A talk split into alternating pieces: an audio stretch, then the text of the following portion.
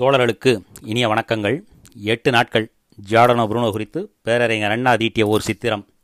அத்தியாயம் இரண்டில் டொமினிக்கன் மடாலயத்தை விட்டு புருனோ தப்பி ஓடியது பற்றியும் அவர் பிரான்சிலே குடியேறுவது பற்றியும் அங்கு பிரான்சிலே மன்னர் உதவியோடு அங்கிருந்து இங்கிலாந்து சென்றது பற்றியும் இங்கிலாந்திலேயும் வெப்பம் அதிகமாகிவிட்டதால் அங்கிருந்து ஜெர்மனி வந்தது பற்றியும் அவர் ம ஏற்றுக்கொண்ட கோப்பர்னிகஸின் கொள்கைகளை எங்கு சென்றாலும் எடுத்துரைப்பது பற்றியும் அந்த கோப்பர்னிகஸின் கொள்கையை எடுத்துரைப்பதால் அவருக்கு நேர்ந்த ஆபத்து பற்றியும் அண்ணா எழுதியிருப்பார். இப்பொழுது நாம் பார்க்கப் போகும் அத்தியாயம் மூன்று. கோபர்னிகஸின் கொள்கை இதை புதுப்பித்தது.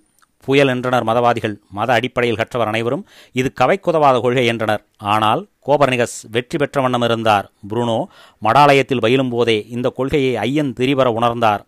ஆன்ஸ்லம் பாதிரியார் மகனே ஏன் இந்த கோபர்நகசை கட்டி அழுகிறாய்? அறிய வேண்டியதை அரிஸ்டாட்டில் அழித்து விட்டார். அது போதும். ஐயன் பெருமைகளை படி என்று கூறி வந்தார். இளம் உள்ளம் கோபர்நகசின் பாய் லயித்து விட்டது. பன்முறை கண்டித்திருக்கிறார் ஆன்ஸ்லம். உலகம் உருண்டை என்கிறாயே மகனே அப்படியானால் நரகம் எங்கே இருக்கிறது? புனித ஏடு படித்திருக்கிறாயே? கூறு நரகம் உன் உருண்டை உலகிலே எங்கேயடா இருக்கும்? என்று கேட்பார் ஆன்ஸ்லம். புரூனோ சிரித்துக்கொண்டே எங்கே இருக்கும்? நீங்களல்லவா கூற வேண்டும் என்று மடக்குவான்.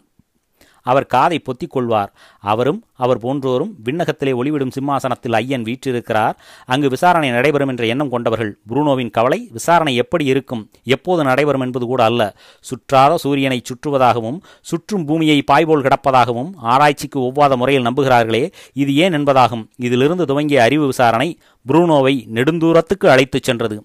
மனிதன் பாவத்தோடு பிறக்கிறான் அவனை பாவம் புரியும்படி தீயதேவன் சதா தூண்டுகிறான். அவனுடைய தூண்டுதலிலிருந்து மீளவும் கர்த்தரின் கிருபையை பெறவும் தொழுகை நடத்த வேண்டும். முறை நாங்கள் கூறுகிறோம் இடம் நாங்கள் காட்டுகிறோம் நேரம் நாங்கள் குறிக்கிறோம். காணிக்கை எமக்கு தாருங்கள் என்றனர் மத அதிபர்கள். கேட்கும் முறை பெரும் காணிக்கை வகுத்திருக்கும் சடங்கு இவை பற்றி லூதரும் பிறரும் ஆராய்ந்தனர். புருனோ இவை பற்றியல்ல மனிதன் ஈடேற தூய்மை பெற அவனாலேயே முடியும். தக்கபடி முயன்றால் என்பது பற்றி ஆராய்ந்தார். கோலங்கள் பற்றியும் ஒழுக்குமுறை பற்றியும் புரூனோ தீட்டிய மூன்று அரிய ஏடுகள் பழைய கோட்பாட்டை தகர்த்தெறிவனவாக அமைந்தன. களத்தில் இருப்போன்தான் அலையையும் சுழலையும் சமாளித்து களத்தை செலுத்த வேண்டுமே தவிர இக்கரையிலோ அக்கறையிலோ இருந்து கொண்டு ஒருவன் களத்தை செலுத்துவான் என்று எங்கனம் கூற முடியும். மனிதனும் அதுபோன்றே தன் சிந்தனையையும் செயலையும் அவனேதான் செலுத்திச் செல்ல வேண்டும். அதற்காக வேறு ஒருவரை நியமித்துக் கொள்வது பொருளற்றது. எனவே பயனற்றது என்று புருணோ வாதிட்டார். தூய்மையான சிந்தனை செம்மையான செயலை செய்யும் முயற்சி இவை மனிதனை ஈடேறச் செய்யும் என்று புருனோ கூறினார். மதவாதிகள் மனிதனுக்கு போலீஸ் வேலை செய்தனர். புருனோ தோழமை பேசினார். மனிதன் இயல்பால் கெட்டவனும் அல்ல பாவியும் அல்ல. அவனிடம் தெய்வீகம் இருக்கத்தான் செய்கிறது. அதனை அறிந்திட தன்னைத்தான் உணர்தல் வேண்டும். தன்னை அறிந்து இன்புற்று தக்கன தகாதன என்ற பாகுபாடு பெற்று பாடறிந்து ஒழுகல் வேண்டும். மனிதன் கயமை தூய்மை எனும் இரு கடல்களுக்கிடையே தவிக்கும் களம். நாங்களே மீகான்கள் என்று கூறும் மதவாதிகள் போலன்றி புருனோ மனிதன் மேம்பாடு அடைய முடியும் சுயமுயற்சியால் என்று நம்பினான்.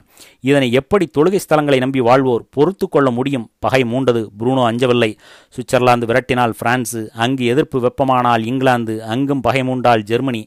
இவ்வண்ணம் ஓடிய வண்ணம் இருந்தார். எந்த இடம் தங்குமிடம் ஆன போதிலும் கோப்பர்னிகஸ் கொள்கையை வலியுறுத்துவார். இங்கிலாந்து நாட்டிலே புரூனோ தங்கியிருந்தபோது ஆக்ஸ்போர்டு பல்கலைக்கழகத்தில் அறிவு வளர்ச்சி விழா நடைபெற்றது. பல்வேறு நாட்டு அறிஞர்கள் கலந்து கொண்டனர். புரூனோ அங்கு கோபனிகஸ் கொள்கையை வாதாடினார். குதூகலம் கொதிப்பாக மாறிவிட்டது. சுட்டிக்காட்டி சுடுசொல் கூறலாயினர் மக்கள். போகிறான் பார் நாத்திகன்.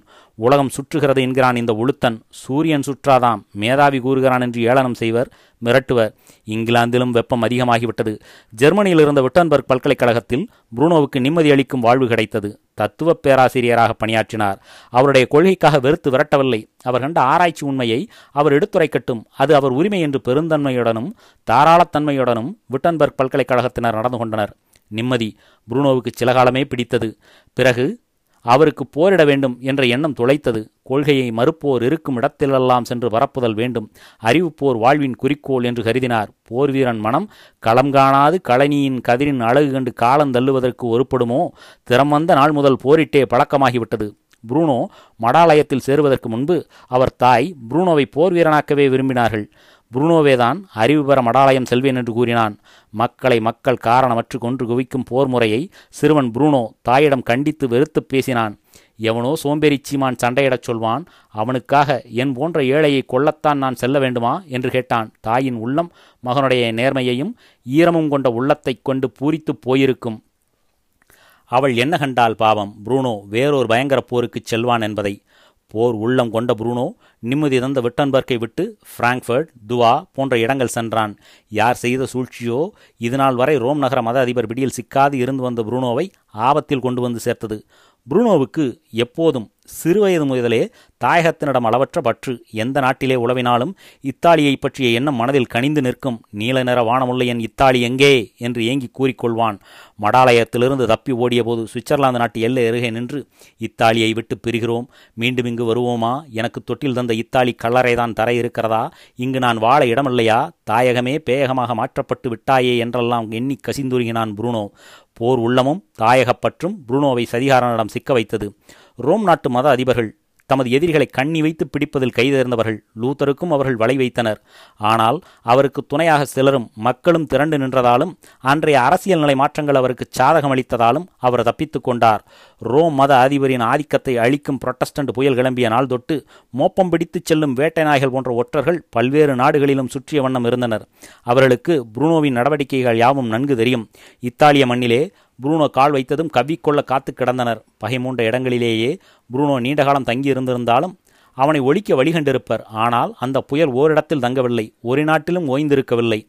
இத்தாலி நாட்டு சீமான் ஒருவன் மோஷினிகோ என்னும் பெயருடையான் புருனோவுக்கு ஒரு அழைப்பு கடிதம் அனுப்பினான். என் மாளிகையில் வந்து தங்கியிருந்து என் மகனுக்கு தத்துவம் கற்றுத் தருக உமக்கு இங்கு எந்த ஆபத்தும் நேரிடா வண்ணம் நான் பாதுகாப்பு அளிக்கிறேன் என்று எழுதியிருந்தான். புரூனோ களிப்படைந்தார் என் இத்தாலி அழைக்கிறது பசுமை நிரம்பிய தோட்டங்கள். என் கண்களுக்கு மீண்டும் விருந்தளிக்கும். என் தாயகத்தில் மீண்டும் உழவலாம். என் உள்ளத்தில் உள்ளதை என் நாட்டவருக்கு உரைத்திடலாம். நல்ல வாய்ப்பு. ஈடில்லா இன்பம் என்றெல்லாம் எண்ணி கழித்தார். புருனோவுக்கு சதிகாரர்களின் இயல்பு தெரியாது. அவர் பண்பு அறிவார். படித்தவர்களின் வழக்க விளக்கம் அறிவார். சூது பேசும் சதிகாரர்களின் போக்கினை அறியார்.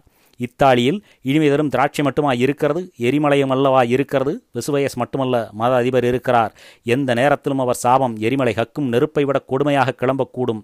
நாம் அங்கு செல்வது ஆபத்தாக முடியும் என்று எண்ணத்தான் செய்தார். ஆனால் அந்த சூதுக்காரன் அனுப்பி வைத்த கடிதம் அவரை ஏமாற்றிவிட்டது. இத்தாலி நாட்டு சீமான் அவனால் மத அதிபரின் பகையை கூட எதிர்த்து நிற்க இயலும். அந்த மாளிகையை தாக்க துணிவு பிறக்காது மத ஆதிக்கக்காரருக்கு என்று எண்ணினார். ஒருவேளை பகை பட்டுவிட்டது போலும் ஒருவேளை நமது கொள்கையை ஆதரிப்போரின் தொகை இத்தாலியில் வளர்ந்துள்ளது போதும் இல்லையென்றால் தன் மகனுக்கு தத்துவ ஆசிரியராக இருக்கும்படி ஏன் அந்த சீமான் அழைக்கப் போகிறார் என்று எண்ணினாரோ என்னவோ? ஏமாந்து விட்டார். புற்றருகே அமரா இசைந்து விட்டார். வெனிஸ் நகர் கடலையை தழுவும் கோட்டைச்சுவர் உள்ள அழகிய மாளிகை. புருனோ அங்கு தங்கி தமது அருந்தரனை அள்ளி அள்ளி அழித்து வந்தார் சீமான் மகனுக்கு. வெள்ளியை உருக்கி வார்க்கும் நிலவு போல அவர் அறிவு புகட்டி வந்தார் வாலிப சீமானுக்கு. ஆனால் அவன் மனதிலே அறிவு புகவா செய்தது அவன் முன் ஏற்பாட்டின்படி. புருனோ சொன்னதையெல்லாம் மத விசாரணை குழு அலுவலரிடம் ஒவ்வொரு நாளும் ஒப்புவித்துக் கொண்டிருந்தான். குற்றப்பத்திரிகை தயாராகி கொண்டிருந்தது புருனோ மீது. அகண்ட வெளியின் அழகினை காண் இளைஞனே இயற்கையின் நிழலை பாரப்பா. என்ன கவர்ச்சி? எவ்வளவு நேர்த்தி? வீசும் காற்று கீதமாக இல்லையா வாலிபனே? உற்றுக்கேல் கடல் அலையை கண்டால் எத்தனை மாட்சிமை தெரிகிறது? இந்த இந்த இயற்கை அழகை கெடுக்கும் கற்பனைகளை கட்டுக்கதைகளை கட்டி வைத்திருக்கிறார்களே கவடர்கள் என்றெல்லாம் பாகுமொழியில் பகுத்தறிவை கூறி வந்தார். புருனோ புருனோ எப்போதுமே புருனோவுக்கு இயற்கை அழகை கண்டுகளிப்பதிலே அளவற்ற இன்பம். ஆண்டு பலவாக அவர் மாளிகைகளிலே சில கா சிற்சில காலம் தங்கி கிடந்தாலும் பெரும்பகுதி நாடு விட்டு நாடு சுற்றித் திரியும் நிலையிலே இருந்ததால் இயற்கையுடன் நெருங்கிய தோழமை பூண்டிட முடிந்தது. சாலைகளிலே நடப்பார் சோலைகளிலே உலாவுவார் குன்றின் மீது ஏறி நின்று சுற்றிலும் தெரியும் கோலம் கண்டு கழிப்பார் வெனிஸ் மாளிகையின் அமைப்பும் இயற்கை அழகை அவருக்கு அள்ளித் தருவதாக அமைந்திருந்தது. கடலோரம் மாளிகையில் ஓரிரவு அற்புதமான நிலவு. அலங்கார படகேறி மாணவனுடன் சென்று கடற்காட்சி கண்டு கண்டுவிட்டு புருணோ திரும்புகிறார். மாணவனுக்கு பாடம் கற்றுத் தருகிறார். அவரே பாடம் பெறுகிறார். இயற்கையை கண்டுகளிக்கிறார். இதற்கு இணையான இன்பம் வேறு எது என்று கேட்கிறார். பால்வண்ண நிலவை கருநிற மேகம் கவ்விக்கொள்வதுண்டு ஆனால் நிலவு அதனை கிழித்தெறிந்துவிட்டு வெற்றி ஒளி வீசும். புருணோவை கவ்விக்கொள்ள கருமேகமல்ல கருநாகம் மனித உருவில் வந்தது. மத விசாரணை குழுவினர் சீமானிடம் செய்து வைத்திருந்த ஏற்பாட்டின்படி முகபூடி அணிந்து கொண்டு மாளிகை நோக்கி வருகின்றனர். கடற்பயணம். நிலவொளி. அறிவு தரும் இன்பம். இவற்றில் திளைத்திருக்கிறார் புருனோ.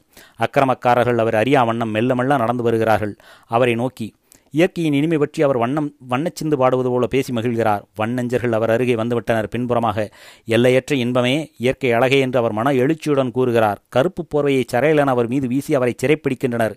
கயவர்கள் ஒரு கணம் எங்கும் இருள் சூழ்ந்து கொண்டது திடுக்கிட்டார். சிங்கம் பிடிபட்டு விட்டது. சிறைப்படுத்தப்பட்டார் நிலவின் அழகு கண்டு மகிழ்ந்திருந்தார். அவரை பாதாள சிறைக்கு அழைத்துச் சென்று அடைத்தனர் பாதகர்கள். மாளிகையிலே இருந்து பாதாள சிறை. ஆறு ஆண்டுகள் அதிலே அவரை அடைத்து வைத்தனர். ஒளி கண்களில் படுவதில்லை. பறவைகளின் இன்னிசையை அவர் செவி கேட்கவில்லை. இருட்டறை தனி அறை ஆடை களையப்பட்டு அலங்கோலமான நிலை. இரும்புச் சங்கிலிகள். இந்த கொடுமை ஆறு ஆண்டுகள் வெனிஸ் நகர மாளிகை சிறையில்.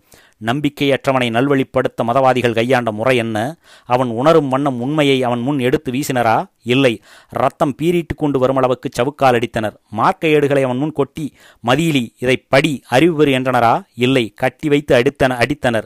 இரும்பு வளையங்களிட்டு இம்சித்தனர். இரும்பு பலகை மீது சாய வைத்து இரும்பு முள் வளையங்களுள்ள உருளைகளை அவன் மீது உருட்டுவர்.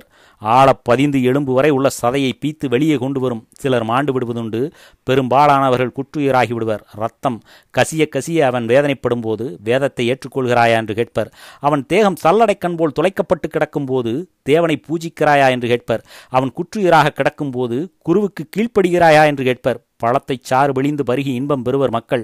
இந்த மகானுபாவர்கள் பகுத்தறிவு கொள்ள துணிபவரின் ரத்தத்தை பிழிந்து எடுத்து அவனுக்கு காட்டி இன்பம் பெற்றனர். ஜாடனோ புருனோ ஆறு ஆண்டுகள் இந்த கொடுமைகளுக்கு ஆளாக்கப்பட்டான். உடலில் இன்னும் கொஞ்சம் வலுவிருக்கிறது பிடிவாதம் குறையவில்லை. இன்னும் சில நாட்களில் பயல் பணிந்து விடுவான் என்று எண்ணிக்கொண்டனர் அந்த அக்கிரமக்காரர்கள். அதுபோல பலரை பணிய வைத்தவர்கள். ஆனால் புரூனோவை அவர்கள் அடிக்கடி காண முடியுமா என்ன? அவர் அவர்களுடைய முறை கண்டு மனம் உடையவில்லை தகுந்த விலை கொடுக்கிறோம் என்றே எண்ணிக்கொண்டார். இந்த மகாபாபி என்னவெல்லாம் சொன்னான்? சொல்லு தம்பி என்று வாலிபச்சிமானை புரூனோ எதிரே கொண்டு வந்து நிறுத்தி வைத்து கேட்டனராம் ஒரு நாள் அவன் குளறினான். ஐயன் மீர் ஏன் அந்த அரியா சிறுவனை இம்சிக்கிறீர்கள்? நானே கூறுகிறேன் கேளும் என்று கேலியாக பேசினாராம் புரூனோ. இவ்வளவு இம்சைக்கு பிறகும் இவனிடம் பிடிவாதம் இருக்கிறதே என்று திகைத்த அந்த தீயர்கள் புரூனோவை திருத்தலத்துக்கே அனுப்பிவிடத்தான் வேண்டுமென்று தீர்மானித்தனர். புரூனோ ரோம் நகர் கொண்டு செல்லப்பட்டான். மோட்சலோக திறவுகள் உள்ள திருத்தலம் அல்லவா ரோம் இரண்டு ஆண்டுகள் அங்கே சிறை. அவ்வப்போது மதநூல் வல்லுநர்கள் புரூனோவை விசாரிப்பர். ஒவ்வொரு முறையும் புரூனோவின் அறிவு தெளிவு அவர்களை திகைக்க வைக்கச் செய்தது. இறுதியில் இவன் திருத்தப்பட முடியாத நாத்திகன் என்று திருச்சபையினர் தீர்ப்பளித்து இந்த பாவியின் ரத்தம் மண்ணில் விழாதபடி அவனை கொள்க என்று கட்டளையிட்டு அதனை நிறைவேற்றி வைக்கும் பொறுப்பை அறமன்றத்துக்கு அறிவித்தனராம். ரத்தம் கீழே சிந்தலாகாது என்றனராம். ஆறு ஆண்டுகள் அந்த வெரின்ஸ் வெனிஸ் நகரச் சிறையிலே ரத்தமும் சதையும் கலந்து கலந்து வெளிவந்தது. இப்போது ரத்தம் கீழே சிந்தலாகாது என்றனராம். என்ன பொருள் அதற்கு? உயிரோடு கட்டி வைத்து கொளுத்து என்பதாம். ஆண்டு பலவாக அவர்கள் படித்த மத ஏடுகள் ஏராளம். ஐயன் அருளும் உடையார் என்று கூறப்பட்டது. அவர்களால் ஒரு நாத்திகனுடன் வாதிட்டு அவன் கொள்கையை முறியடிக்க இயலவில்லை. உயிரோடு கொளுத்திவிடு என்று கூறத்தான் செய்ய முடிந்தது. என்ன செய்வார்கள் அவர்கள்? அவனுடைய அறிவு கிடப்பும் புரட்சித்தி மடாலயத்திலே குண்டன குவித்து வைத்துள்ள மத ஏடுகளை சுட்டு பொசுக்குகிறதே தப்ப வழியில்லை. எனவே அவனை தீயிலே தள்ளு என்றனர். நாத்திகன் எனவே நாதன் இவனை நிச்சயமாக தண்டிப்பார் என்று கூறிடக்கூட இவர்களுக்கு நம்பிக்கை இல்லை. ஒருவேளை அவர்கள் ஆண்டவனின் தீர்ப்புக்கு இந்த வழக்கை விடலாகாது. புரூனோ பக்கம் தீர்ப்பு கிடைத்தாலும் கிடைத்துவிடும் என்று அஞ்சினர் போலும். ஆத்திகத்தை காத்திட அரண்மனைகளும் மாளிகைகளும் மட்டுமல்ல சிறு குடில்கள் லட்ச லட்சமாக உள்ளன. இதனை ஒரு புரூனோவின் கொள்கை என்ன செய்துவிட முடியும்? கத்தி திரியட்டும். நமது பக்தர்களின் தொழுகையின் சத்தத்தின் முன்பு இவனது புரட்சிக்குரல் நிற்குமா என்று எண்ணும் துணிவு இல்லை. ஒருவேளை புரூனோ வென்றுவிட்டால் தங்கள் ஆதிக்கம் என்ன கதியாவது என்ற அச்சமே அவர்களை பிடித்தாட்டிற்று புராட்டஸ்டன்ட்களை கூட சகித்துக் கொள்ளலாம். அவர்கள் அடிப்படையை மறுக்கவில்லை. நமது ஆதிக்கத்தில் இருக்க மறுக்கிறார்கள். எனினும் ஜபமாலை தொழுகை இவை உள்ளன. இவன் போன்றோர் அனுமதிக்கப்பட்டால் பிறகு நமக்கு என்ன மிச்சம் இருக்கும்? இவன்தான் விண்ணிலே சொர்க்கம் இல்லை மண்ணுக்கடியில் நரகமில்லை என்று பேசுகிறானே. இந்த இரண்டும் இல்லை என்று மக்கள் தீர்மானித்து விட்டால் நாம் ஏது? நமக்குள்ள இந்த சுவைமிக்க வாழ்வு ஏது? என்று எண்ணினர். கொலை நடுக்கமெடுத்து விட்டது கொளுத்துங்கள் இவனை என்று கொக்கரித்தனர். பழிபாவத்துக்கு அஞ்சாத பாவியாக இருக்கலாம் ஒருவன். தாங்கிக் கொள்ளலாம். பாவத்தை துடைத்திடும் பரிகார முறை தரலாம். திருத்தலாம். கொள்ளைக்காரனை கூட புண்ணியவானாகும்படி புத்தி கூறி கோவில் கட்டச் சொல்லலாம். கற்பிழந்த என்னை காப்பாற்றி என்று கசிந்துருகும் காரிகையை இறை நோன்பு இரு திருத்தலங்களை தொழுது அடியார்களை வழிபடு பாவக்கரை கழுவப்படும் என்று கூறி வழிக்கு விழுந்த மனிதையை மீண்டும் பரிசுத்தமாக்கிடலாம். ஆனால் புருனோ இவன் பாவம் செய்தால் பரவாயில்லையே பாவம் என்று கூறுகிறீர்களே எதை என்றல்லவா கேட்கிறான்? மனிதன் நல்லவனாவதும் கெட்டவனாவதும் அவனிடமே இருக்கிறது என்று கூறி நம்முடைய வேலையை பறிக்கிறானே விட்டு வைத்தால் விபத்து நிச்சயம் எனவே தீயிலே தள்ளுங்கள் என்றனர். கோவிலை இடிப்பதும் கொளுத்துவதும் பாவம்தானே? நிச்சயமாக பாவம்தான். இவன் கத்தோலிக்க தேவாலயத்தை கொளுத்திய மாபாவி ஏன் கொளுத்தினான் தேவாலயத்தை? புரொட்டஸ்டண்ட் மார்க்கமாம். எனவே கத்தோலிக்க மடாலயத்தை கொளுத்துவது புண்ணிய காரியம் என்று கருதி கொண்டானாம். புரொட்டஸ்டண்ட் நீதியாளர்களின் நெறித்த உருவம் மாறிவிடுகிறது மன்னிப்பு கிடைக்கிறது. அதுபோன்றே கத்தோலிக்கர்கள் புரொட்டஸ்டண்டை இம்சை செய்வது பாவமாகாது என்று கருதி வந்தனர். எனவே பாவம் என்பதற்கே இரு வகையினரும் ஒன்றுக்கொன்று நேர்மாறான விளக்க உரை தரலாயினர்.